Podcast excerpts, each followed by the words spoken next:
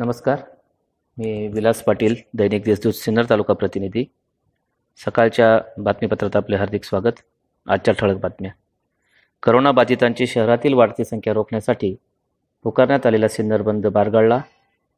करोनाची rapid taste आता होणार शहरमध्येच.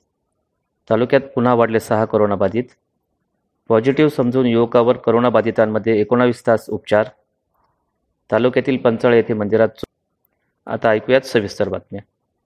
शहरातील करोनाबाधितांच्या आकड्याने शंभरी ओलांडल्याने सर्वांचीच चिंता वाढली असून करोनाची साखळी तोडण्यासाठी मंगळवारपासून दहा दिवस शहर लॉकडाऊन करण्याचा निर्णय व्यापारी संघटनेने घेतला होता.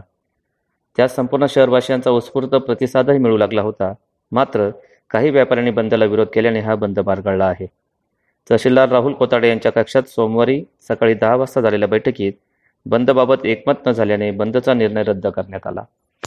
करोनाबाधितांचा रिपोर्ट येण्यात दोन तीन दिवसांचा लागणारा कालावधी आता कमी होणार आहे.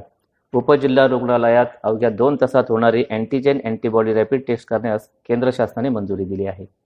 या टेस्टसाठी दोनशे किट्स उपजिल्हा रुग्णालयात उपलब्ध झाले असून त्यांची ट्रायल सुरू झाली आहे.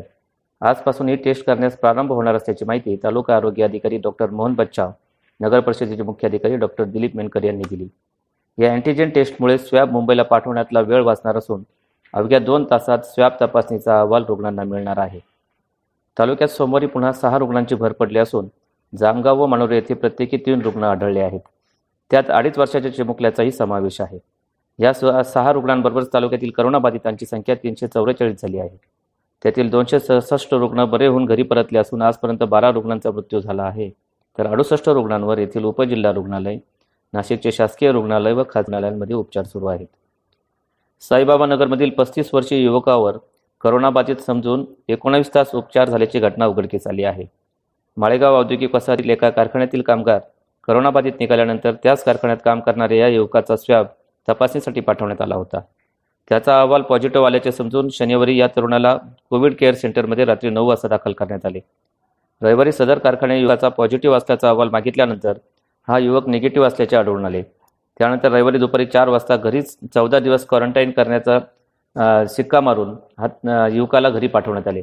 या युवकाने सात करोनाबाधितांबरोबर एकाच एकाच कक्षात एकोणावीस तास घालवले असून आरोग्य विभागाच्या चुकीमुळे या युवकासह त्याच्या कुटुंबियांची सध्या झोप उडाली आहे. तालुक्यातील शिंदेवाडी येथील विठ्ठल रुक्मिणी मंदिराच्या गाभाऱ्यातील दरवाजाचा कडी कोंडा तोडून अज्ञात चोरट्याने रुक्मिणीच्या मूर्तीच्या गळ्यातील पाच ग्रॅमचे सोन्याचे दागिने चोरून नेल्याचा प्रकार सोमवारी सकाळी उघड झाला. मुसळगाव औद्योगिक वसाहतीतील पोलीस ठाण्यात चोरीची तक्रार दाखल करण्यात आली आहे. याबरोबरच आजच्या बातम्या संपल्या. दिवसभराच्या इतरही बातम्या जाणून घेण्यासाठी आमच्या देशदूत डॉट कॉम या वेबसाईटला अवश्य भेट द्या.